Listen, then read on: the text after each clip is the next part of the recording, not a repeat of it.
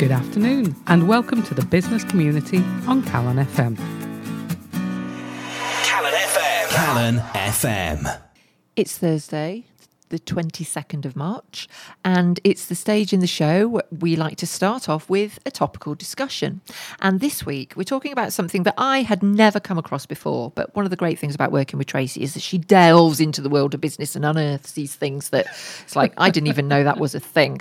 So we're looking at the UK list of super brands, uh, which is something that has completely passed me by for years. I'm, I'm disappointed to say and embarrassed to say because it started in 1995. And essentially, it was published by the Independent newspaper and it looks at the top consumer brands uh, as voted by members of the public. So it does two lists it does business to consumer and then it sorry, it does the compu- consumer's version of the bi- the best businesses, and then they ask the business community the same thing, and the lists actually throw out different results. Uh, it's it's a list that contains most of the businesses that you might expect, but ranking at number one on the consumer list is Lego. Now, this is a UK list. And I'm quite surprised by some of the businesses that are on it. So these are business brands, uh, and I, I sort of took took a look down the uh, the list, and this year British Airways drops out of the list completely, uh, which is just surprising. Uh, but I was looking at Marks and Spencers, which sits at number seven. I was looking at Cadbury's that sits at eleven. John Lewis that sits at 15 and Kleenex which fits, sits at 18. Now these are great British brands. Um, but they're being over, they've been overtaken by some massive Lego, Gillette, Apple, Coca Cola, Disney. Uh, and yet this is a UK list. So I just found that a bit surprising. What what do you take from it, Tracy? Well, I, I, was interested to know how they actually judged it mm. um, because it it's although the brands are chosen by quite a small number, it's uh, two thousand five hundred members of the public. But I suppose when they've chosen those people um, using statistical techniques, then it becomes statistically relevant. So that's okay. Um, but I think it's the judging, um, the, the, sort of the factors that are used to judge it. So um, apparently, the definition of a super brand okay. is that it's established the finest reputation in its field. It offers customers significant emotional and/or tangible advantages over its competitors and it's something that customers want and recognise. And there, there are three factors that it's judged against quality. Does the brand provide quality products and services? Reliability. Can the brand be trusted to deliver consistently? And distinction. Is it well known in its sector and suitably different from its rivals? So when I look down the, the top of the list, um, yeah, Lego, Gillette, I, I, suppose it you know it's quite distinctive. I, I don't mm. buy razor products, so no. I don't really know. It doesn't stand out. Apple, yeah, Andrex, obviously. The puppies did it for Andrex, yes, didn't they? Yeah. Coca Cola, their their quality, reliable, distinctive. Marks and Spencers, I think that gets it on the quality and reliability. Boots, I don't know where Boots come comes into that. I'm not sure that they're distinct, suitably different from their rivals, but it's it's perception, isn't it? How yeah. it's perceived by the public. Um, well, well, so uh, but then you, I think about okay, you draw a comparator with Marks and Spencers. So then you've got Waitrose, for example. So wait, yeah. you know, Waitrose, okay, hasn't been in in the uh, what I'm trying to say hasn't been as widespread as Marks and Spencers has for as long. And then you look at Boots and okay, who's the opposite Superdrug? Yeah, okay, I can see that. Uh, Boots is a leading brand; it's a British brand, but I don't know. It, there are conflicting messages to me for this from this list. So there maybe it, it would help if you if you took a look at the business one. So this okay. is exactly the same idea. Two and a half thousand individual business professionals are asked about this now. So and and this surprised me at how different it was from asking members of the public. And I think the only one that's way up there in the in the top 10 that's exactly the same is is Apple. So Apple's number 1 on the business super brands list mm-hmm. and it's number 3 on the consumer super brands list. But we've got companies on here which I, I have me scratching my head.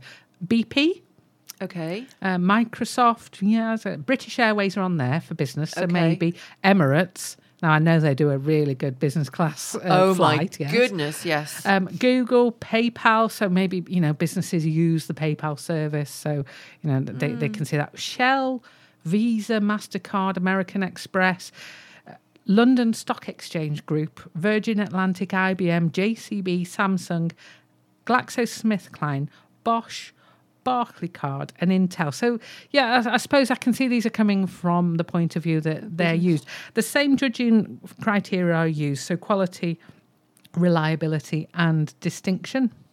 So it, it- it's an interesting concept, and I think if I worked for one of those businesses, and particularly if I was a um, a, a brand expert, then I'd be very pleased to be on this list.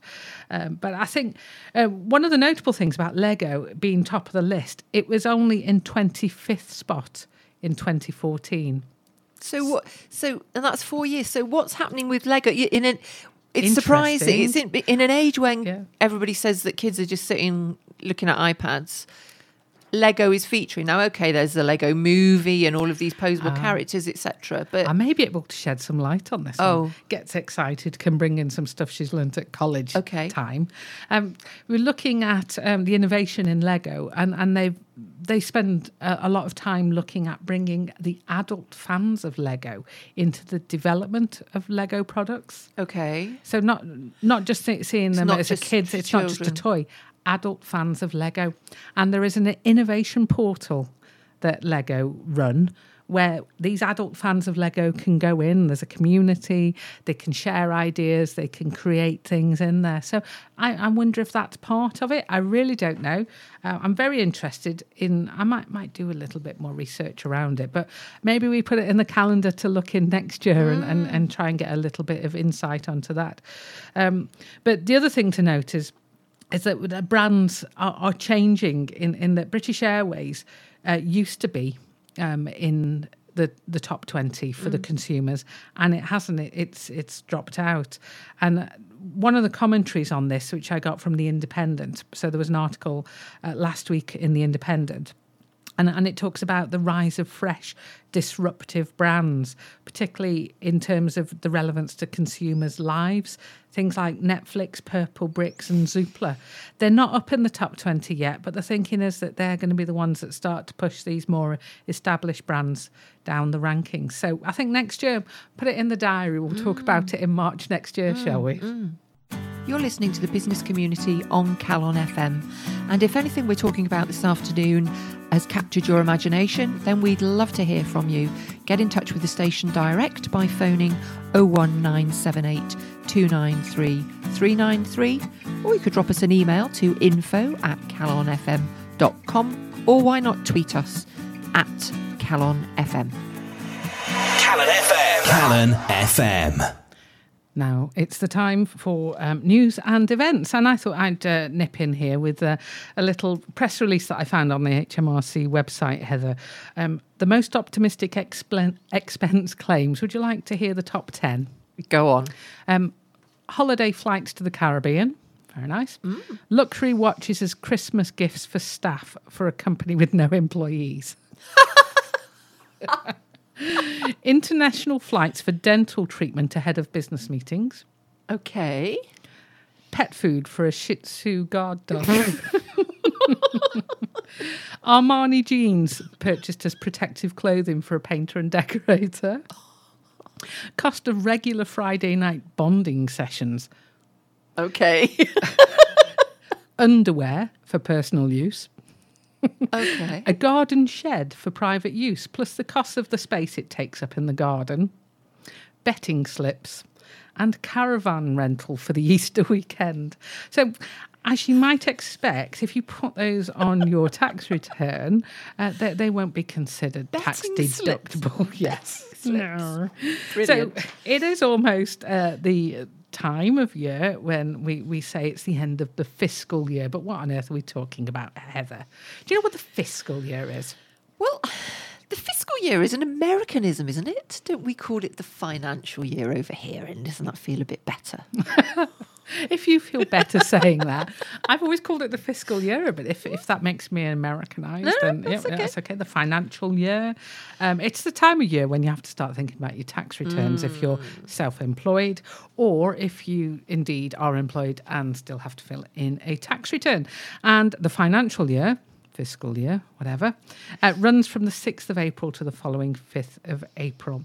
And it's a bit of a strange date. There's a bit of a historic reason to it. And I understand you've done a little bit of research into this, Heather. Well, when I say research, I, I went on You to Googled. Wikipedia yes, and found out. And it all goes back to 1582, apparently, um, when there was a change from the Julian ca- um, calendar to the Gregorian calendar. And essentially, the Julian calendar consisted of 11 months, which had 30 or 31 days, and the 28 day February, which we, we were, were kind of familiar with. Uh, but that meant that this, it was out of sync with the solar calendar. So they made an adjustment, um, which meant that there were 10 days between the calendar in Britain and the calendar in the rest of Europe. So that was a bit confusing, but it didn't really matter until 1752 when the difference had actually increased to 11 days. Uh, so they thought, okay, we better do something about this. So they changed to, to the Gregorian calendar in that year. Um, up until then, the tax year started on the 25th of March, which was Equally silly. which was equally silly, but it was the old New Year's Day.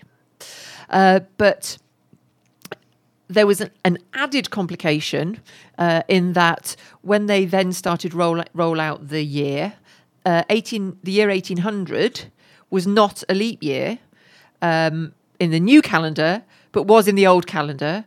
So they moved again from the 5th of April to the 6th of April. So essentially, they added on some extra days to bring everything in line. And then lo and behold, they'd taken into consideration a leap year that didn't exist anymore.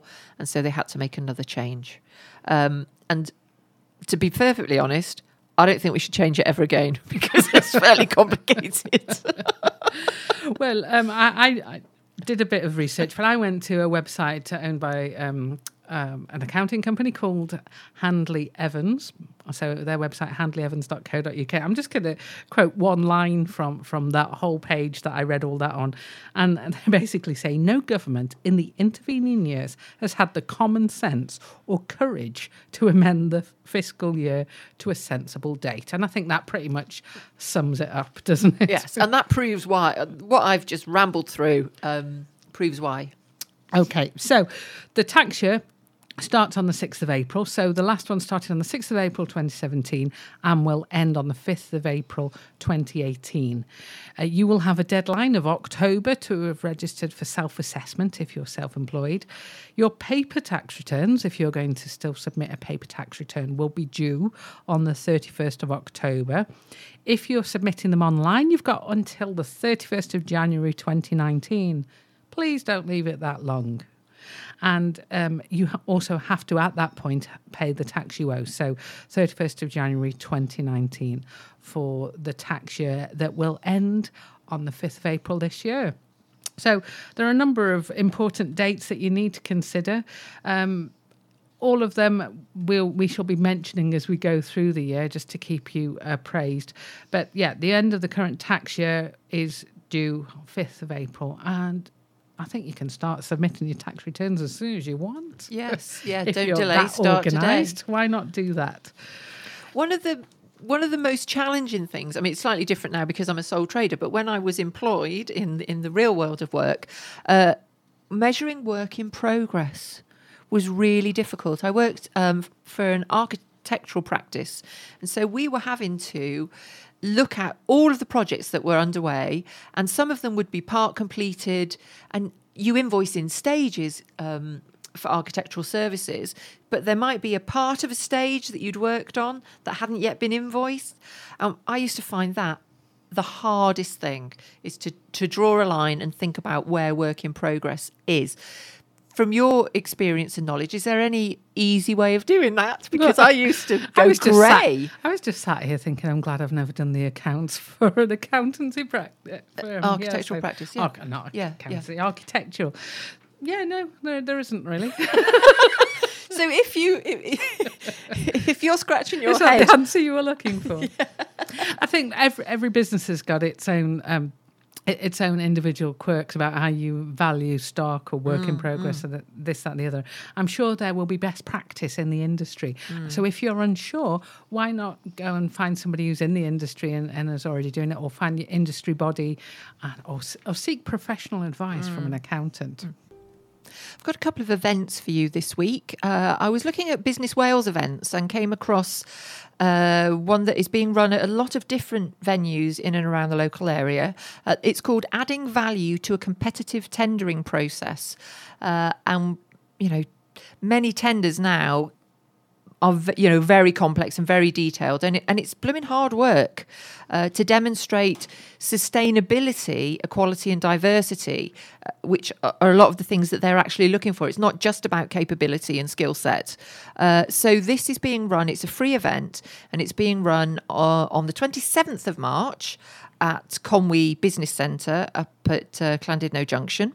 It's also um, supported by an introduction to tendering workshop that is running on the 4th of April at Gladstone's Library uh, and also at the Time Management Centre in Bangor. So if you're thinking about tendering for work, either one of those would be a really good starting point because I think it, you know, it just starts to help you understand what on earth it is that you're trying to achieve and what people are looking for when they're reviewing submitted tenders. And then the other event that's um, that's running, and this again, this is running in various locations, but I, I've looked at one for April the fifth uh, that's running in Kidderminster, and it's run by the Department of International Trade. Uh, it's a drop-in clinic, and it is about exporting. And the reason I was interested in this is because I was at a networking meeting myself last week, and somebody mentioned that they they export to Dubai. They do a lot in Dubai, uh, and they are designers, graphic designers. So they do a lot of printer material, websites, etc. And they mentioned, oh, actually, Heather, you know, the services that you offer. Uh, would be in huge demand in Dubai. And I'm thinking, well, I'm just a little sole trader. I wouldn't even consider that. And then as I went home and started thinking about my big plans, I thought, well, why wouldn't I? Why couldn't I?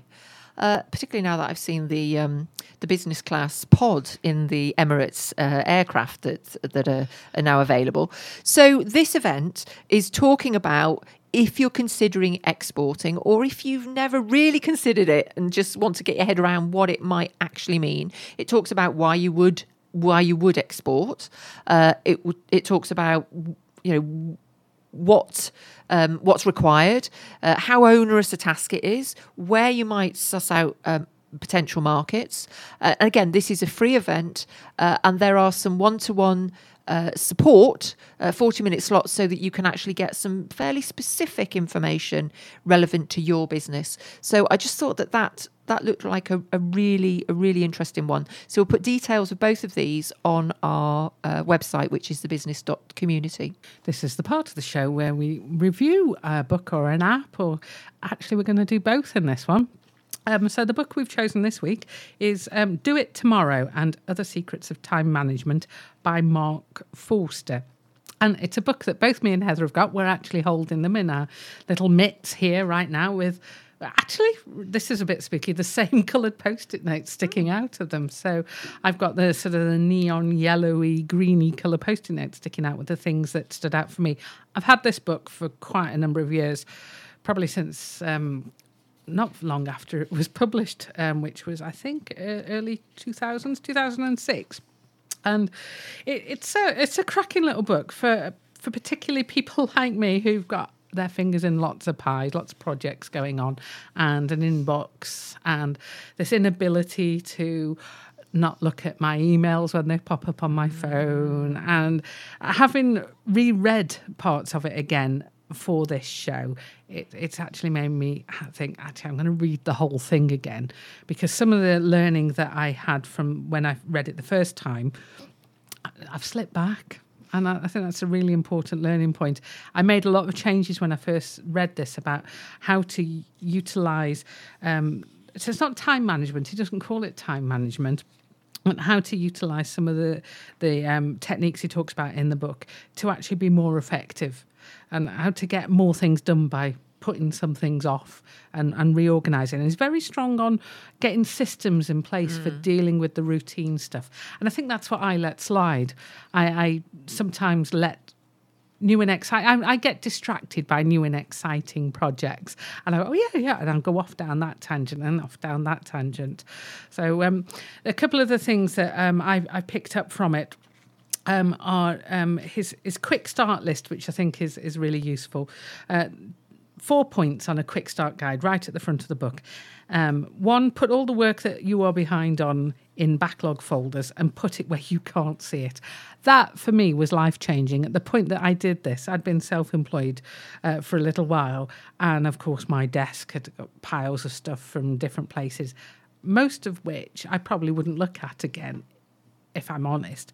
And so I did this. I, I put them in a drawer, didn't look at it, didn't bother me. If I needed it, it was in the drawer. Um, but it enabled me to move on. Point two, collect all your incoming work during the day and deal with it in one batch the following day. I think that's one of those things that I, I immediately feel a little bit queasy in my tummy thinking about. I know I must have done it at some point, but I need to revisit that. Um, and he talks about grouping together similar activities like email, dealing with paperwork, phone calls, and tasks. Um, the third one is if anything is too urgent to leave to the following day, write it down on a separate list and action it at a convenient time during the day. Never take even the simplest action without writing it down first. And four, spend some time on clearing the contents of the backlog folder first thing every day. And when you've finally cleared them, find something else you want to get started and start doing that first thing every day instead. So that the book tells you a lot more about that, but I think those uh, first four steps actually you could extrapolate some of that yourself right away to make a big difference. What did you take from it, Heather?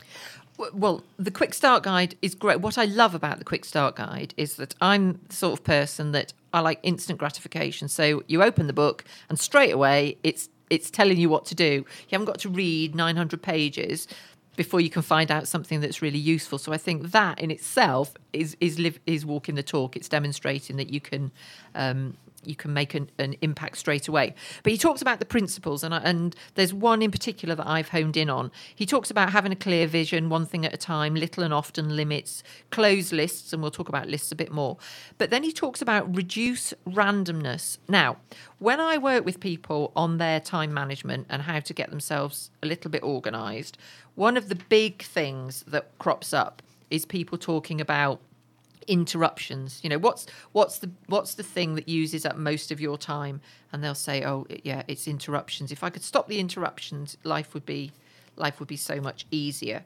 Uh, and he spends a lot of time talking about how how you determine what is an interruption and how you deal with those interruptions. So if you've prioritized um, your workload you can then judge whether or, so, or not something is more important or less important.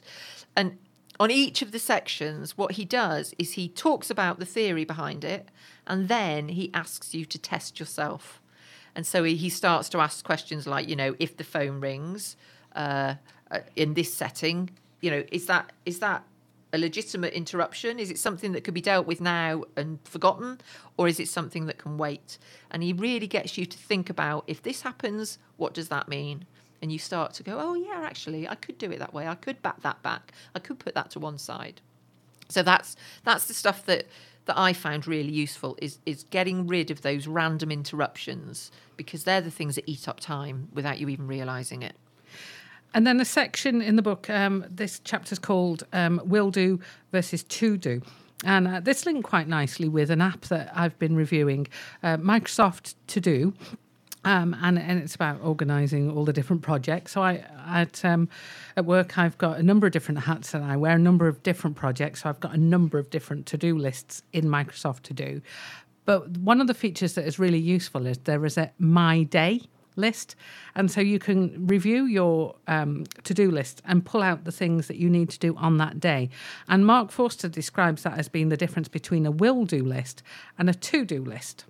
So a, a to do list is an open list, uh, which you can have open for lots of different projects, and that you can keep adding items to it, which is like the project list that I've got running in Microsoft to do. And the will do list is just like the my day list, it's a closed list. It's only the things that you will do and aim to complete in that day. And you can't add anything else to it once you've made that list. And and Microsoft To Do app works really, really well with this.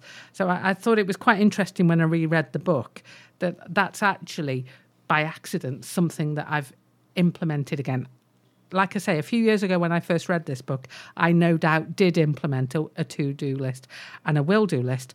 But actually, with Microsoft To Do app, I'm, I'm finding that that's working really well for me. So, fingers crossed on that front. Mm, I'll keep mm, you updated. Mm. So, that book is Do It Tomorrow by Mark Forster. One final thing that I found when I read this book, I learned something huge about myself, which is that I need a deadline. And so, if if I'm talking about something and I say, oh, yeah, yeah, I'll do that, I ain't going to look at it. Whereas if we agree that I'm going to do it by next Thursday at 11 o'clock, well, okay, then I'm committed to that. And he talks very much about it, it's it's that weighing up what is priority and what isn't, and not wasting time on stuff that isn't actually moving you forward. Okay, so can I give you a deadline, Heather? Please do. The next business community on Calon FM is on Thursday, the 29th of March at 1 pm. You're listening to the business community on Calon FM. And don't forget, today's show is available on the Listen Again feature at the Calon FM website. This show will be available from tomorrow for one week. You can also listen to archived versions of previous episodes in a podcasted format via our own website, www.thebusiness.community. Calon FM. Calon FM being interested in business as we both are, every week we like to talk about a business guru or a well known business person. And this week we thought we'd focus on Bill Gates. Or William Henry Gates III. Oh, or William Henry Gates III. Thank you, Tracy. Um, I was just going to say, I can't imagine there's anybody on the planet who hasn't heard of him, but uh, there yes. might be a couple of people out in the back of beyond somewhere. So, just in case you haven't heard of him, he's an American business magnate, magnate, mm. investor, author, philanthropist, humanitarian, and principal founder of the Microsoft Corporation. Mm. And before we talk about him, I have a memory of Microsoft from 2002 in the days when I worked uh, on the Sunday Times Best Companies list. And Microsoft uh, number one's on that list a couple of times. And I was lucky enough to go to their Reading campus uh, to have a look at what they do. And, you know, this is 16 years ago when Wi Fi wasn't the way that Wi Fi is now. Uh, hot desking wasn't as popular as it is now. Having a snooker table and a you know a games machine and free fruit and all of those types of things seems compulsory now. Yes, it's yeah. it's almost run of the mill. But the one thing I remember about that campus, apart from the amazing building and the you know the staff canteen and everything was wonderful, was the Wi Fi. To the point that we were absolutely blown away by the fact that people had laptops that they could take outside of the building into the landscaped gardens next to the pond and use Wi Fi.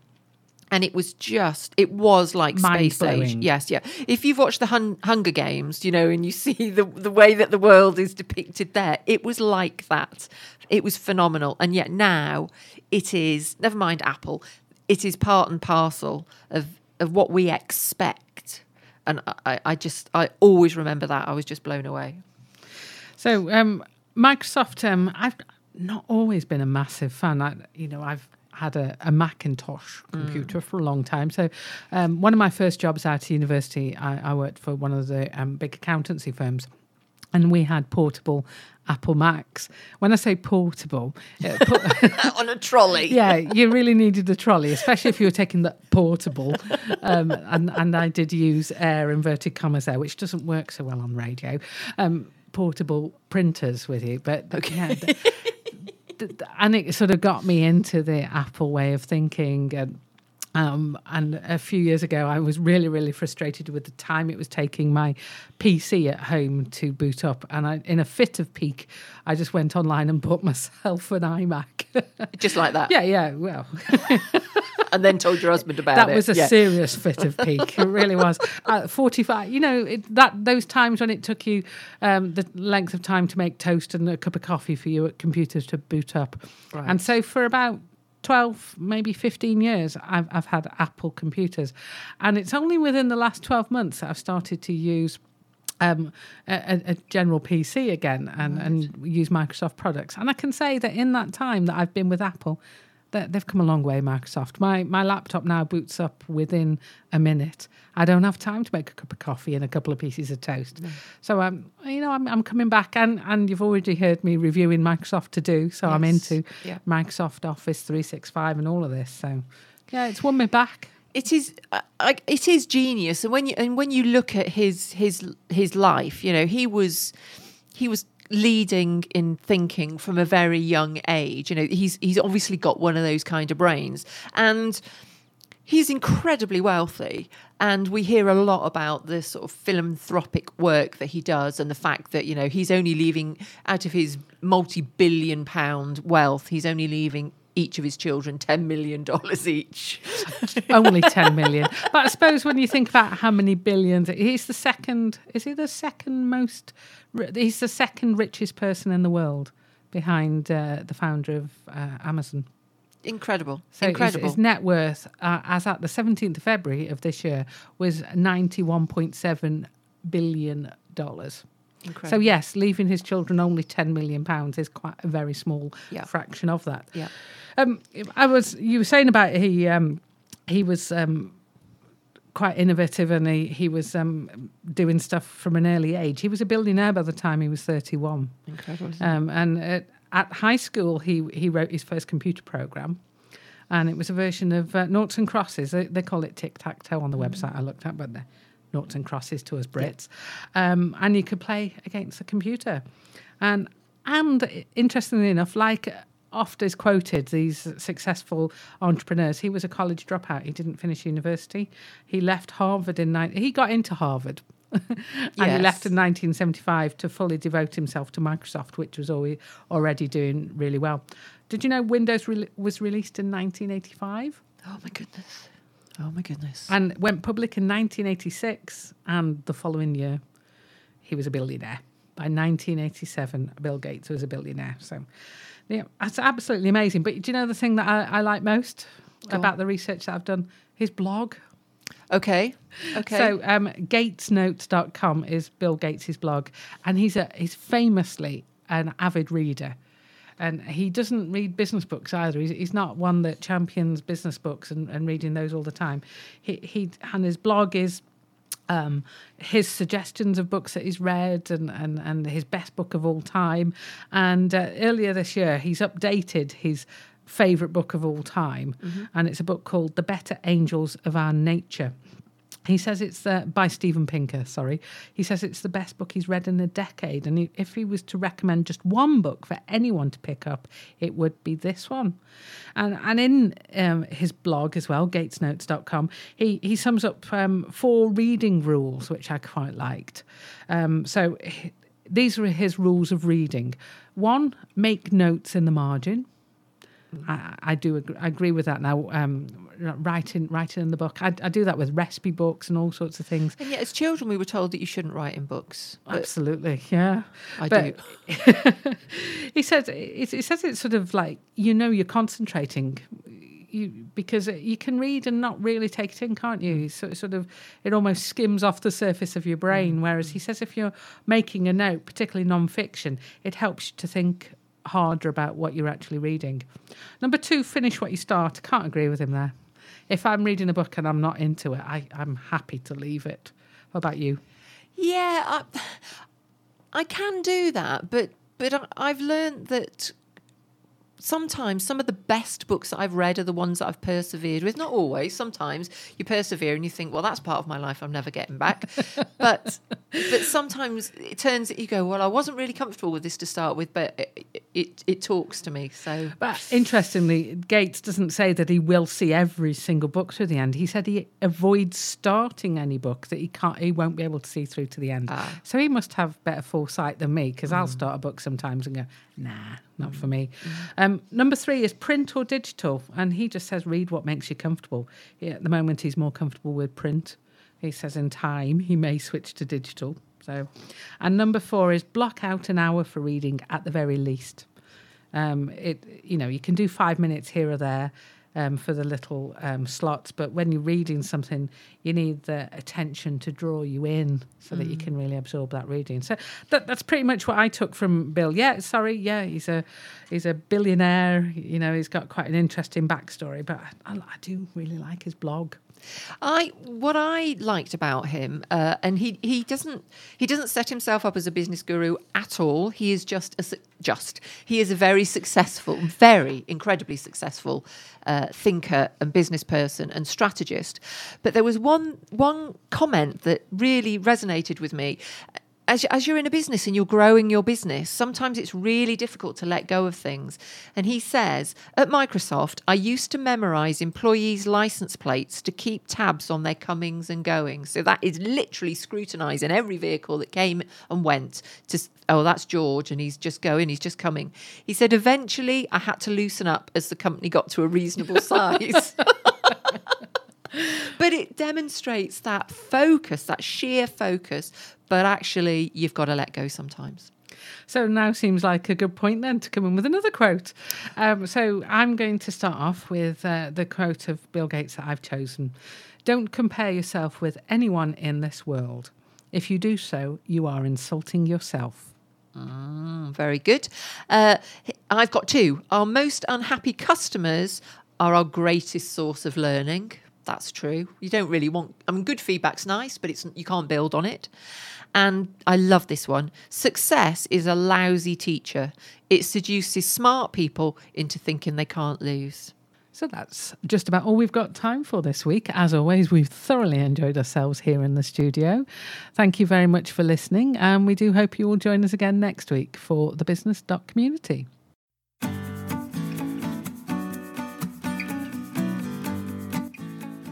You've been listening to the business community with me, Heather Noble. And me, Tracy Jones. Join us next week for more news, views, and reviews from the world of business.